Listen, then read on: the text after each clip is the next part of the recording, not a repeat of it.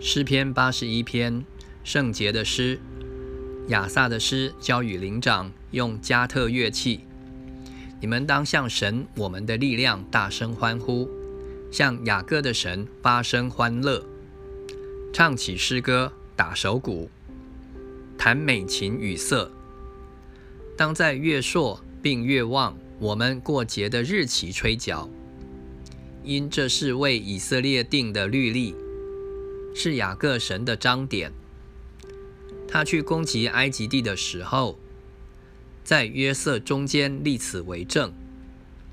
我在那里听见我所不明白的言语。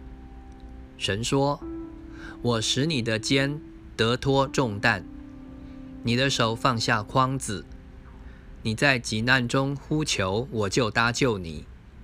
我在雷的隐秘处应允你。”在米利巴水那里试验你，我的民啊，你当听，我要劝诫你，以色列啊，甚愿你肯听从我，在你当中不可有别的神，外邦的神你也不可下拜。我是耶和华你的神，曾把你从埃及地领上来，你要大大张口。我就给你充满。